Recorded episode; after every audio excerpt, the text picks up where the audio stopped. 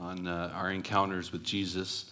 And thank you, ladies, for sharing your encounter. We'll have Keith up here sharing his encounter um, the end the service. And um, you'll find the cards in the back of your, your uh, seats there. I encourage you to continue to fill them out. Even if you already filled them out, I'm not tired of reading them.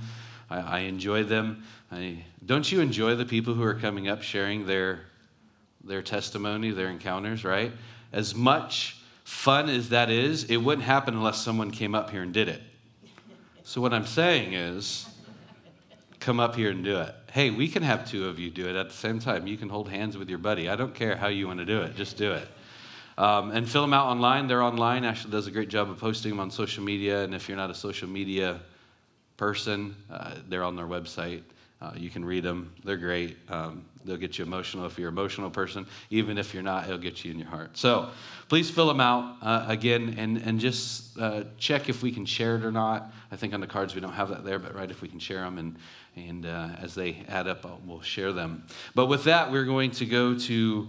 Uh, I always say this is one of my favorite stories, but it is my favorite story this week. So if you're able to stand for the reading of God's word, please turn to Luke 7. We'll read the first 10 verses of Luke 7. See this encounter, or encounters, I should say, from Luke 7, starting at verse 1, and it reads When Jesus had finished saying all of this to the people, he returned to Capernaum. And at that time, the highly valued slave of a Roman officer was sick and near death. When the officer heard about Jesus, he sent some respectable Jewish elders to ask him to come and heal his slave. So they earnestly begged Jesus to help the man. If anyone deserves your help, he does, they said, for he loves the Jewish people and even built a synagogue for us. So Jesus went with him. But just before they arrived at the house, the officer sent some friends to say, Lord, don't trouble yourself by coming to my home, for I am not worthy of such an honor. I am not even worthy to come and meet you. Just say the word from where you are, and my servant will be healed. I know this because I am under the authority of my superior officers, and I have the authority over my soldiers. I only need to say go, and they go, or come, and they come. And if I say to my slaves, do this, they do it. When Jesus heard this, he was amazed. Turning to the crowd that was following him, he said, I tell you, I haven't seen faith like this in all Israel. And when the officer's friends returned to his house, they found the slave completely healed. Let's pray. God, thank you for your word. Thank you for your spirit that guides us and leads us and shows us the way and illuminates the scripture for our understanding, Lord. We just thank you so much that we are able to gather here and worship you. Lord, we do pray for the other churches who worship you, worship your son, Lord. We pray for them and their service that is taking place. That's already taken place, Lord, and will continue to do so. Thank you that we are a small part of your kingdom, Lord. Lord, as we gather around your word, will you speak to us and prepare our hearts? Use me however you see fit. Whatever you want me to say, I say. Whatever you don't, I don't. I love you. In Jesus' name, amen. You may have a seat.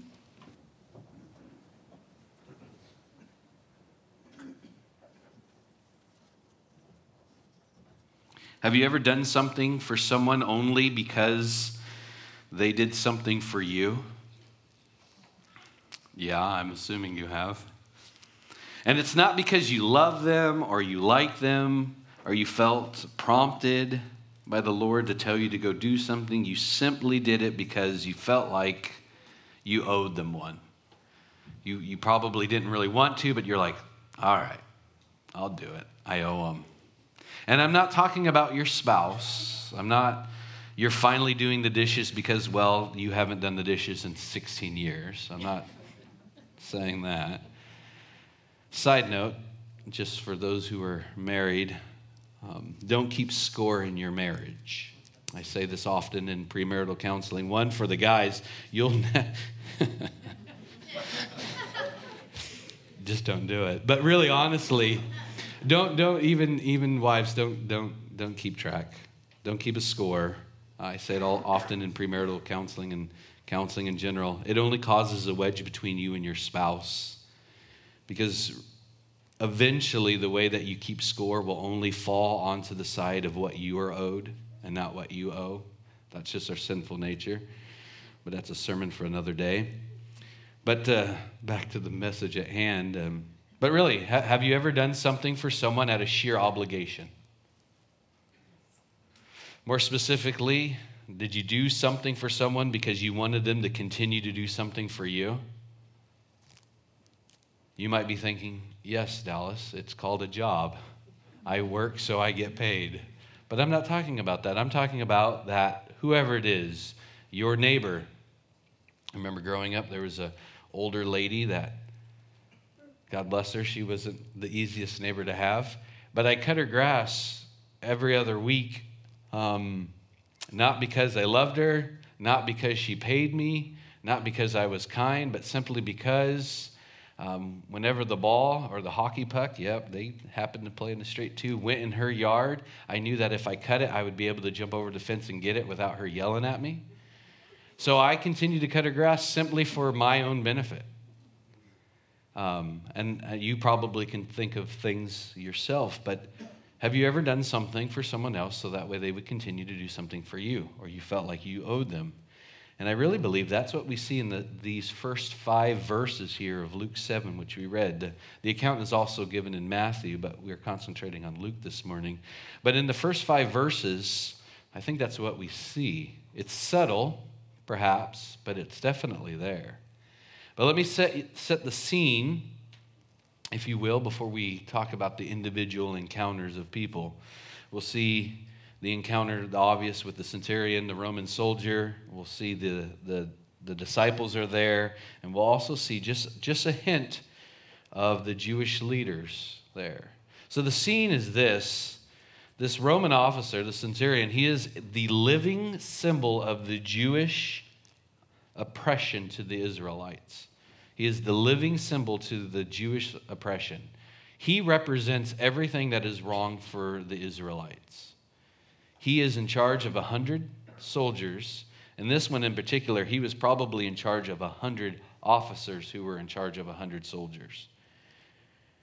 The very thing that the Jewish people could not wait to get rid of was the Romans. And yet, here he is.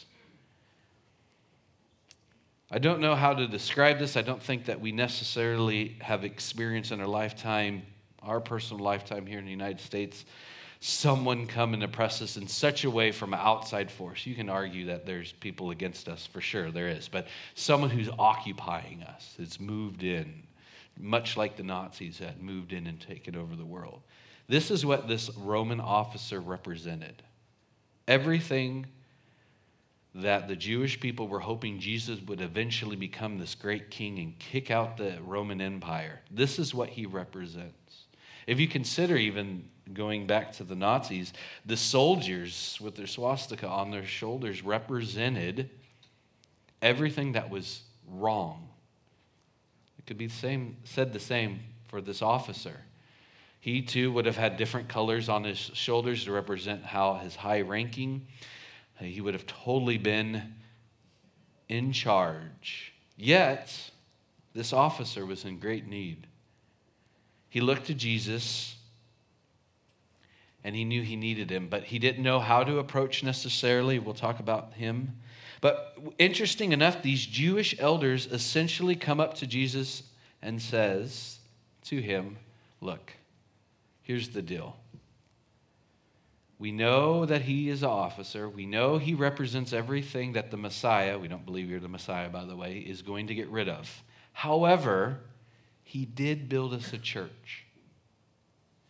He's very wealthy, and we really want him to continue to give to the church or to the temple or the synagogue. I still find it interesting, and I know I mentioned it, but these Jewish elders did not even believe in Jesus, but they knew since he asked for them, we got to do this solid thing. It reminds me growing up, and I only know this story afterwards, talking to the pastor, who was my pastor as a kid in his retirement years. He said one of the most difficult things was to kick a lady off of the choir who could not sing a lick, but she was married to the treasurer of the church. So you had to do him a solid and let her sing. You'd go on and talk about we picked the color of um, the carpet based on her recommendation, and you get the point. You've experienced that enough. Essentially, this is what they're facing. They're facing, okay, we don't believe in this Jesus guy. We're going to go to him, introduce this problem, but just so you know, Jesus, you really have to help him out because he's worth a lot. Even today in Israel, you can go and see the very synagogue, or the remains, I should say, of the synagogue and the new synagogue built on top of it called Jesus' synagogue. This is the one the officer had built. This also reminds me of, of the Princeton University. Princeton University was founded in 1746 on Christian principles. It was started by a pastor, a minister. And about 150 years later, when the one president was getting ready to retire, he pointed and said uh, that his son should be the next president. And this was John Witherspoon. The problem was, John Witherspoon's son was not a Christian. But yet, because they felt obligated, they allowed him to be the next president. And then slowly you can watch the decay of Princeton University being a Christian school, college, to not being believers. So the problem is, is they come here and say, Jesus, come and help because of all he has done. Look at all that he's done, Jesus. Some commentaries argue that they're saying, no, he's really a good guy. Jesus, you don't have to worry about him. No, he's part of the bad guy crew, but he's really good. But the more that you look at this, the more that I've read through this, they really felt like Jesus come because he's done so much. So the question is, going back to me making fun of our marriages because we keep score. Do you keep score? This is what they're doing. Hey, look at these are all the things. This is how much money he's pledged to give. And again, going back to your marriage, if your marriage is modeled after Jesus and his church from Ephesians 5, we don't earn anything. We don't earn it.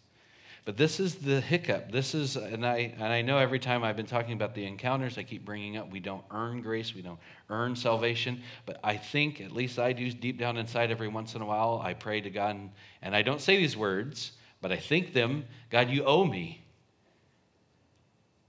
Because I'm a pastor. Look at all that I do for you. God, you, it, or on the opposite end, God, I promise I will go to church faithfully for eight weeks in a row, if only you. And then on week six you, six, you say, Oh, I have something, but we'll do another eight, God. Or whatever it is. God, I promise I'll start opening my Bible app and reading the verse of the day. At least 20 days in a row. Like it's all work based. God, if I do this, then you do this. You owe me. And, and the way that we look at God is also the way that we start to look at other people. So essentially, they're showing up and they're saying, Please, Jesus, you got to do this for him. So let's just read the first five verses here again. It says, When Jesus had finished saying all of this to the people, he returned to Capernaum. That's in verse 6. He was, or chapter 6. He was doing all these miracles. He was doing all these teaching. He comes to Capernaum, and at this time, a highly valued slave of a Roman officer was sick and near death. When the officer heard about Jesus, he sent some respectable Jewish elders to ask him to come and heal his slave. The officer doesn't even show up. In Luke's account, he never even approaches Jesus. He does not even feel worthy. Matthew's account suggests that he shows up.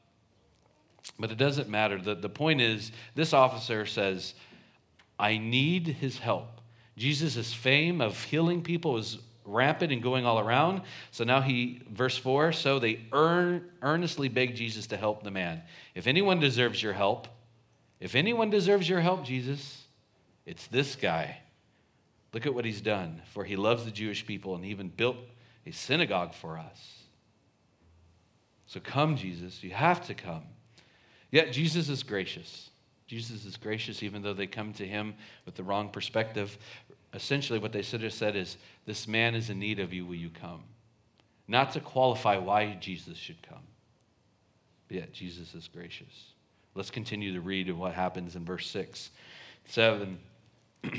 so Jesus went with them. But just before they arrived at the house, the officer sent some friends to say, Lord, don't trouble yourself by coming to my home, for I am not worthy of such an honor. Stop right there. Wait a minute. These Jewish leaders said that he was more than worthy. So, what's the contrast? What's going on? Why would someone say, I am not worthy? Is this a false sense of humility? Oh, don't tell me I'm great, but keep it coming. Great job, but keep it coming. No, no, no.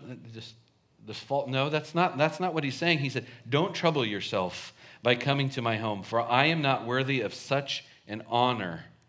I am not, verse 7, I am not even worthy to come and meet you. We're not worthy to come and meet Jesus, yet he came to us to save us.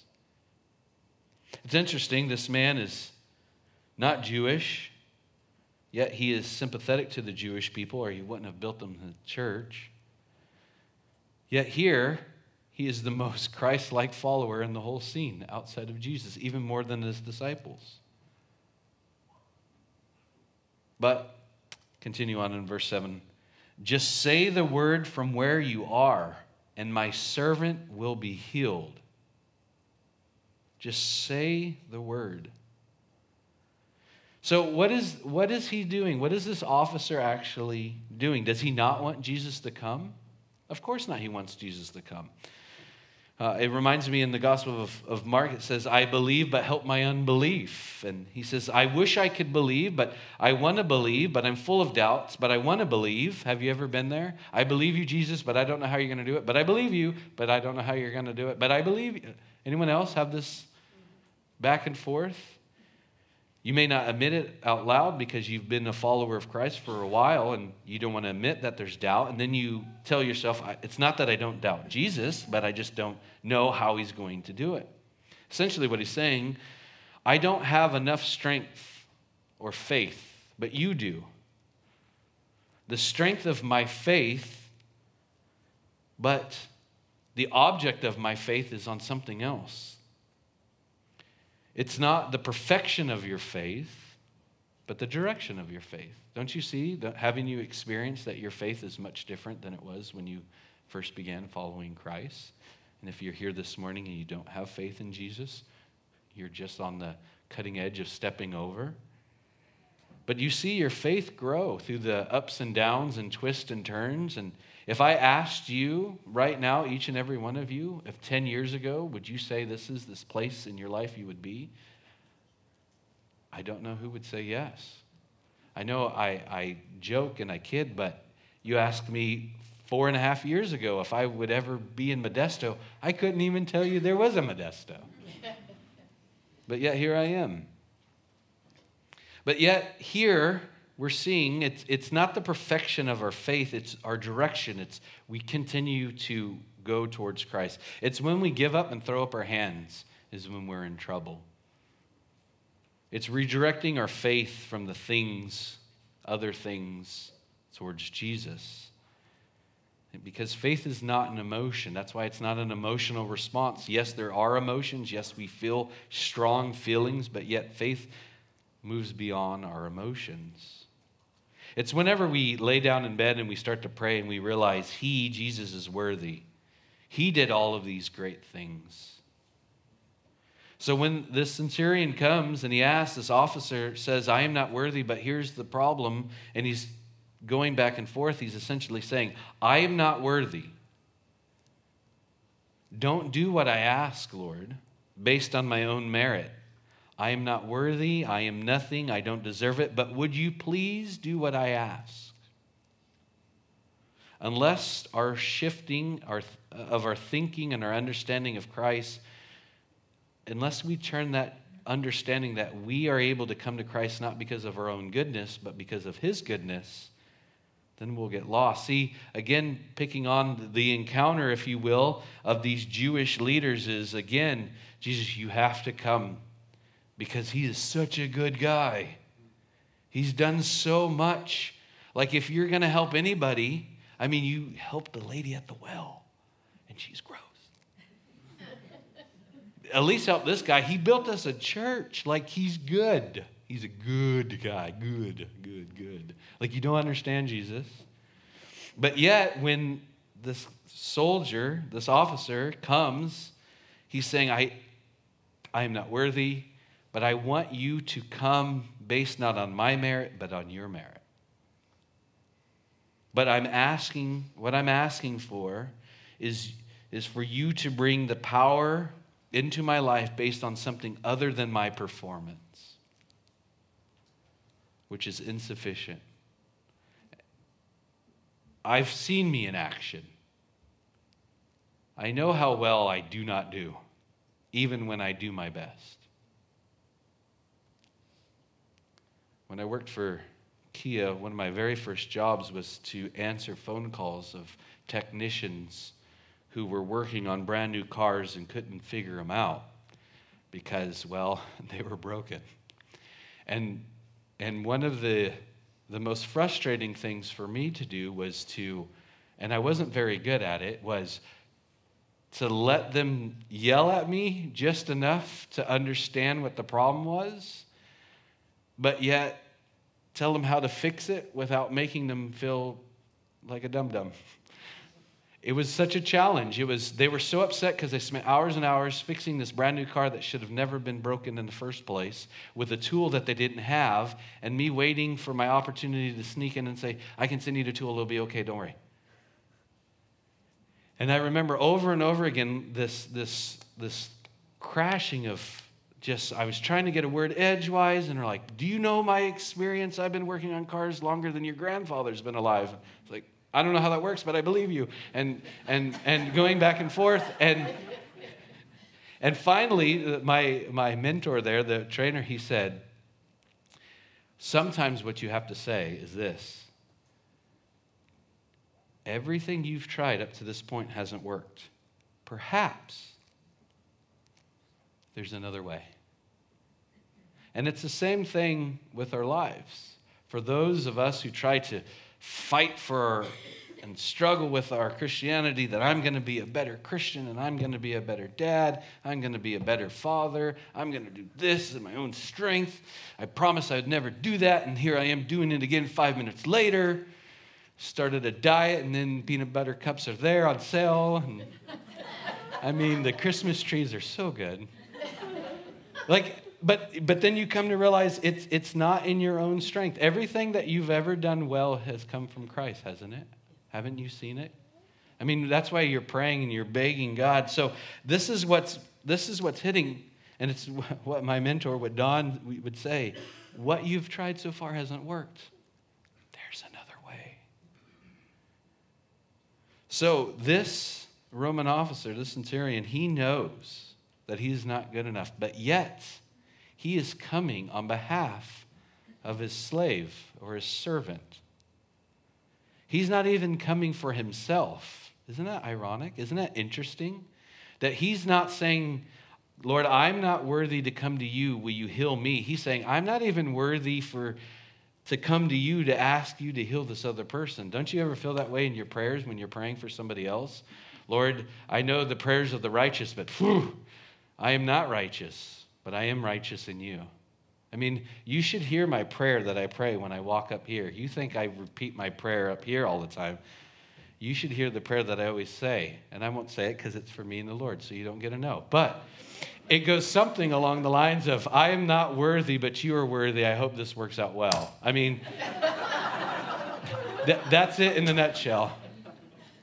And Kristen was so kind to say that I was, that wasn't even me. I didn't even say that. That was Gordon Rumble. I stole that from Gordon Rumble, if you know who Gordon Rumble is. But you know what I mean? It, but it's not beating yourself up because a lot of times we have this person, there's different personalities, but one is like, I am good enough. And the other one's, I'm not good enough. It's the whole inside out, the joy and the sadness. Always sad, always. But somewhere in between, it's to recognize that you are not good enough, but yet Christ is good enough and rest in that. So it doesn't, it doesn't resolve you from any responsibility. Don't just lay there hoping God will throw some grapes in your mouth. But yet don't climb up the mountain without Him. But to recognize that it is Christ in you. So even when we come and we pray and we don't feel like we're worthy to pray for somebody else, we're not, but Christ is. So this is what this contrast that we're seeing with this encounter. So, verse 8 goes on, I know this. What does he know? Or let me back up in verse 7, sorry. I'm not even worthy to come and meet you, Just say the word from where you are, and my servant will be healed. I know this because I am under the authority of my superior officers, and I have authority over my soldiers. I only need to say, Go, and they go, or Come, and they come. And if I say to my slaves, Do this, they do it. He says, You don't even need to show up, Jesus. See, this officer recognizes the power structure and you, do you notice he doesn't start off in verse 8 by saying, It's because I have all of this power. He starts off saying, Because I am under authority. That's so profound. I am under authority, which gives me power. It's just like we are under the authority of Christ, which gives us power. There's a, uh, when, he, when he's talking about um, you only need to be there. I have the authority over my soldiers. I only need to say to go and go. They come or come and they come, and I say to my slaves, do this and do that. What he's saying, what he's explaining is the authority that this soldier has actually comes from the Roman Empire. And this Roman Empire emperor would give the seals. If you sign an official document, they put some wax on it and use the signet ring or the seal to stamp it. And it's as if the boss was in town. Whenever, whenever I was younger and I was first watching my brother and my two stepsisters, I think I was 13, I had my mom write a little paper saying, Dallas is the boss. And I let him know what's up. Anytime I said, This is what we're going to do, here's the official thing. And look, mom signed it M O M. I was the boss. See, the presence of the authority was in the seal, not in the person. But let's just consider this a little bit more. He's what he recognizes, he said, Look, Jesus, you have the authority over everything. You don't need to show up. You don't need to bibbity bobbity boo. You could just say the word. You don't even have to say it because you have the authority over the entire world. It's almost as if he's saying, You have the seal to lock it in. I just need your word and you can do it. See, at this time, this Jesus has not healed someone from afar yet. So far, all of the the miraculous healings that's taken place thus far has been Jesus has laid his hands, he has spoken in the presence of someone. But this is one of three he, he heals the other people. He heal, heals the, the lady, the Canaanite woman's uh, daughter who is demon oppressed, Matthew 15 and Mark 7. Uh, the official's son in Capernaum, he comes and he says, just say the word. And then that uh, officer just goes about his business, eventually gets back home a month later. He's like, yep, you're healed. But this is the first time. See, what, what, what the picture is, is the disciples would have been sitting here thinking, oh, this guy, he doesn't even know Jesus doesn't just say the word, he shows up. Don't you know how we do things? Ha, Roman soldiers. But yet, this, this Roman soldier knows Jesus has the authority because the presence was in the seal, not the presence. Let's just take this seal, just, just picture this a little bit more. Uh, it'll be on the screen. Matthew 27, verse 62 and 66. This is after Jesus died on the cross and is buried. Um, uh, Matthew 27, 62, 66. It says, The next day, the, the one after the preparation day, the chief priests and the Pharisees went to Pilate. Sir, they said, we remember that while he was still alive, that deceiver said, After three days I will rise again. So give the order for the tomb to be made secure until the third day. Otherwise, his disciples may come and steal the body and tell the people that he is raised from the dead. The last deception will be worse than the first. In verse 65 and 66, this is the NIV version. Take a guard, Pilate answers. Go make the tomb as secure as you know how. So they went and they made the tomb secure by putting a seal on the stone and posting the guard. So, how do you secure a. I know I'm saying secure funny, but whatever. I hear what I say. I just can't fix it with my mouth. I tried so hard, it didn't work. Whatever. So, how do you make a rock more stable? I have a picture of it here. This is this is this would have been the original seal to put it on, and then the next picture here is this is what I know it's a little cartoonish, but do you see the ropes that are wrapped around? And that's not wax, that would have been clay. So why would you need to do that? Why would you need to secure a rock that's heavy? It's like putting the caution tape or the police tape across the door. So that way, when someone entered, they would have to break it. And that alone there is not the Roman emperor. It's not Pilate standing there, but that represents Pilate. So when the stone rolls away, obviously the tethers would have broke and the and the clay or, or the wax, whatever, with that signet ring imprint in there would have broken, and that would have been basically a direct insult to the emperor himself or to Pilate himself. So so this centurion, he understands and and sees that Jesus doesn't need to be there. It's just like this. Just put your little stamp on there because you are so incredibly in charge, Jesus. I, I understand how this works. And I get it. And, and again, he, that's whenever he says in verse 8, he says, I know this because I am under the authority of my superior officers. That's actually where I get my power from. You get your power from God the Father. And I have authority over my soldiers. I only need to say go, and they go, or come, and they come. And I say to my slaves, do this, and they do it. And essentially, what he's saying, if I could paraphrase it, Jesus, you are totally in charge of ailment, sickness, and everything. All you have to do is say, go away. Because you know what a miracle is? A miracle is a sign that points that Jesus is the Messiah to lead to people coming to know him as Savior. But also, if you notice, that every miracle, miracle that is performed is actually Jesus simply returning it to its perfect form before the fall. There, there would be no need for a physical healing if there was no sin. Just like whenever we read about the blind man, he either had no eyes or deteriorated eyes. In a perfect form, he would have had eyes. So essentially, when Jesus is performing a miracle, he's putting it back to the way that God the Father intended, full of that authority coming down. So, he just says the word. Verse 9 When Jesus heard this, he was amazed. Turning to the crowd that was following him, he said, I tell you, I haven't seen faith like this in all of Israel. And when the officer's friends returned to his house, they found the slave completely healed. Matthew's rendering of it says, And when the officer and his friends returned to his house, they found the slave completely healed. You know what's interesting? Jesus never said anything. Go and your servant will be healed. Bless you, your faith has saved you. He didn't say anything, it just happened. Now, I really want to know how that works, but I won't ever figure it out. Mm, I don't know. But he healed him. But whenever in verse 9 it says, when Jesus heard this, he was amazed. He was amazed. And when you consider that, that word amazed, this is Jesus is only amazed twice, at least recorded in the Gospels.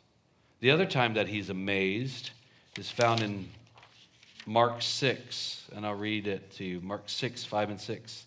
And because of their unbelief, he couldn't do any miracles, he being Jesus, among them except to place hands on a few sick people and heal them. And he was amazed at their unbelief. The two times that Jesus is amazed all revolved around belief. And amazed does not mean he was surprised, it took him off guard. It simply means he saw the wonder in their belief or unbelief. And that's why, going back to Luke in that account, he says, he turns to his disciples and to the people and say in verse 9 and when jesus heard this he was amazed. Turning to the crowd that was following him he said i tell you i haven't seen faith like this in all of israel. He's not even jewish. And when the officer's friends returned to the house they found the slave completely healed so, as we consider what this means to us, the, really the centurion, this, this respectable officer, realized and recognized that Jesus wasn't doing something for him because of all the good things he's done. He was doing it out of the goodness of who Jesus is. And I, and I just wonder, just at least for me, it's so easy for me to fall back into business as usual as a Christian. I always find that I am never that far from falling, falling back to comfort. Ah, it's fine. Back to safety, what I know. And what I know is usually how hard I work, how hard I try, my performance.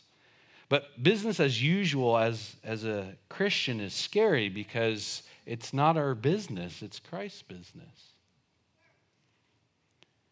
And if we are really never that far from falling back to comfort and just going with the flow, I wonder what it would be like if, if as we grow in our walk with Christ, we became more dependent on Him on everything, even our ability to understand Him.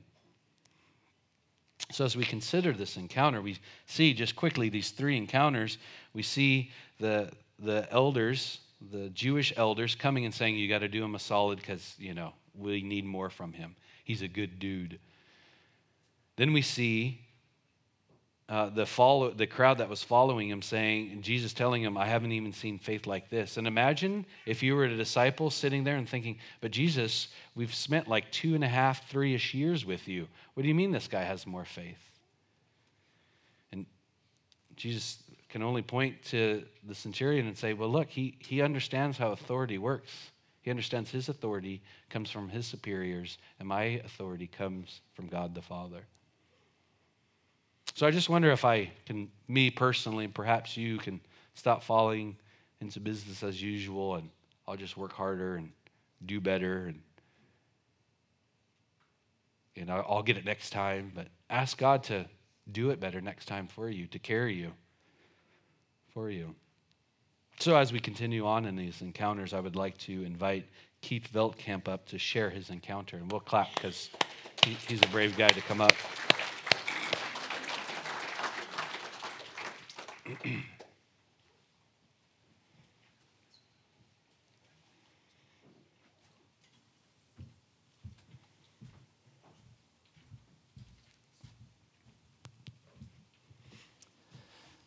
Thank you. Um, as Dallas asked me earlier in the week to share my encounter, I was reflecting on it a little bit, and I had a little bit of self doubt creep in, thinking, you know, my situation kind of points out that um, I was feeling sorry for myself and uh, was frustrated and maybe exhibited a lack of faith and uh, was kind of a crybaby, even. But um, I think that's um, something that sometimes when we go through hard things, we, we experience. And um, my encounter with Jesus points out that he meets us there anyway. And so um, I'm going to go ahead and share. Secondly, um, it is a fishing story, and I promise it will be 100% accurate. So, like, um, so uh, I enjoy fishing uh, mountain streams for trout, and it's been about six weeks ago now, but I went uh, by myself early one morning over the uh, Sierra Nevadas to the eastern slope to fish a secret stream that I know of. And um, I uh, got there right at daybreak and put my gear on. I put my waders on and got my rod and everything ready. And then I mapped out a section of stream that I was going to fish and I hiked down to it. And um, I didn't really have any great expectations. I was just happy to be out there um, doing it. It was nice to get a break. And uh, almost immediately, I caught a nice little rainbow trout and was pretty happy with it, but um, didn't really think like it was any indication of how my day was going to go, like the fishing was going to be great, everything like that. I didn't think a whole lot of it. And then um, I walked a little bit further upstream and found a, a nice little spot where there should hold trout. So I started fishing it, and when you fly fish, you you work the back of the seam because fish are facing forward, so you want to catch the fish that are in the back first and then um, keep throwing further and further into the, the area where they're holding. And I, I wasn't getting any results, and I was about ready to give up. And um, I threw one last time right at the very beginning of the seam, and uh, a monster trout just came up and hammered my fly, took it down, and I set the hook, and um, the fight was on. And um, I found myself thinking that I probably wasn't going to land the fish, um, that somehow it was going to break off, and it was just going to be kind of par for the course for how things have gone for me for uh, several years. Um, I've had in the last three years some just really difficult situations to deal with, um, some things that I really feel like um, came into my life that were not brought on by decisions I made and really ran me through the grinder. And um, just like when one, I get beyond it, there'd be another one coming. And I felt like I wasn't getting a break. And I just felt like, you know, the Lord wasn't going to let me land this fish. It was just going to be one more thing um, that was going to be hard, and I didn't deserve it. And so it was just going to break off. So I kind of had a crummy attitude about it. But um, as I was fighting the fish, he, he went down to the bottom, was banging his head against the rocks to try to knock the hook out of his mouth. And I got a look at him, and it was probably the biggest fish I've ever caught on my fly rod. And um, again, I didn't really think I deserved it. So um, I, I stayed with it, though, just as I'd done in all of the difficult situations in my life. I just sought to serve the Lord and persevere and and stick with the situation and, and hope that he would work it out. And so I did the same thing with the fish. And um, I'm shaking a little bit, sorry. uh, so, anyway, I, I, was able to net the fish after fighting it for about three hours. Um, no, just kidding. It was about. it was probably like 10 minutes, but you know, the world stops turning when you're when you're fighting a big fish. Um, but it was a considerable amount of time. And as I netted it, um, he, he had even taken me down into some roots and got the line tangled up, and I had to go in the water and untangle the, the line, and I thought for sure he broke me off, but there he was. He was in my net. And um, almost immediately, you know, the Lord was like, see, I can, I can bless you any way I want to. And um, so I, it just gave me sort of a new perspective at that moment that um, he was who he says he is, and I was able to thank him and suddenly see my experience that day is just a blessing for me uh, to be out in nature and to land a beautiful fish. And um, he just put on my heart that he loved me the same all along, all through all of the experiences of the difficulties I had gone through, and um, he can choose how and when He wants to bless me. And He also showed me that um, He never allows us to have more than we can handle.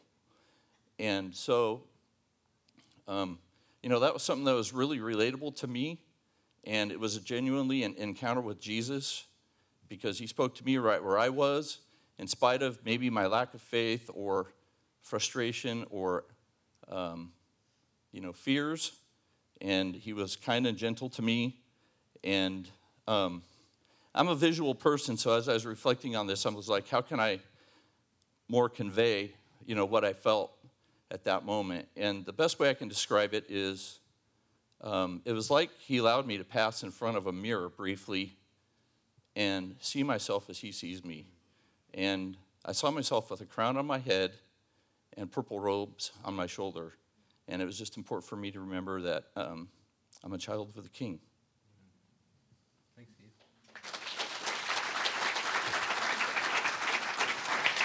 I'm going to pray. Let's pray. God, thank you for Keith. Thank you for uh, him and everyone else who shares their encounters. Thank you that you love us so much, uh, even in our hobby, even um, when we're at our lowest point. It's because of you. So we thank you and we love you. In Jesus' name, amen. Amen. Thanks, Keith. So just as we close, just just consider the some of the thoughts that I wrote down, what potentially was going on through this officer, the centurion's head, as he was trying to work out his worth. I think he recognized that he wasn't worthy, but Jesus is worthy. That Jesus did all of these great things and that his worth was not in his performance or what he did for the Jewish people, but because of Christ. And when he was thinking, I don't deserve to even come and ask on behalf of somebody else, I'm shifting my thinking, his focus, his understanding on his worth based on who Christ is. He's coming to Christ and asking for the power to come into him based on something other than his performance, other than his morality, because all of that is insufficient. I think ultimately he's recognizing that who he needs to come to is Christ. So he did. So I invite you to consider that. We have a few more songs we're going to praise the Lord with. But just consider have you been fighting and trying to work it out on your own strength? Have you been looking at yourself based on your performance?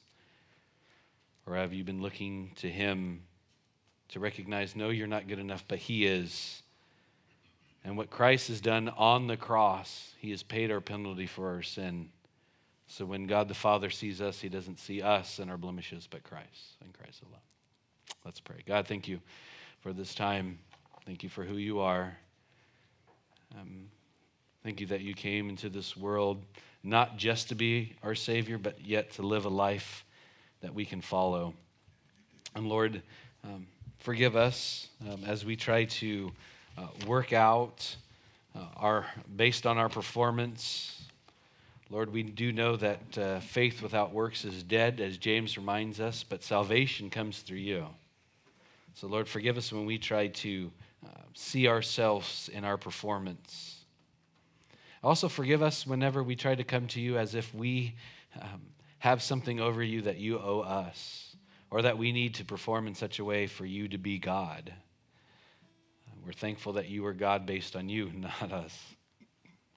So, Lord, as we continue to worship you, will you speak to us? And you deserve so much more than our praises, but yet you take our praises and you bring glory to your name. We love you in Christ's name. Amen.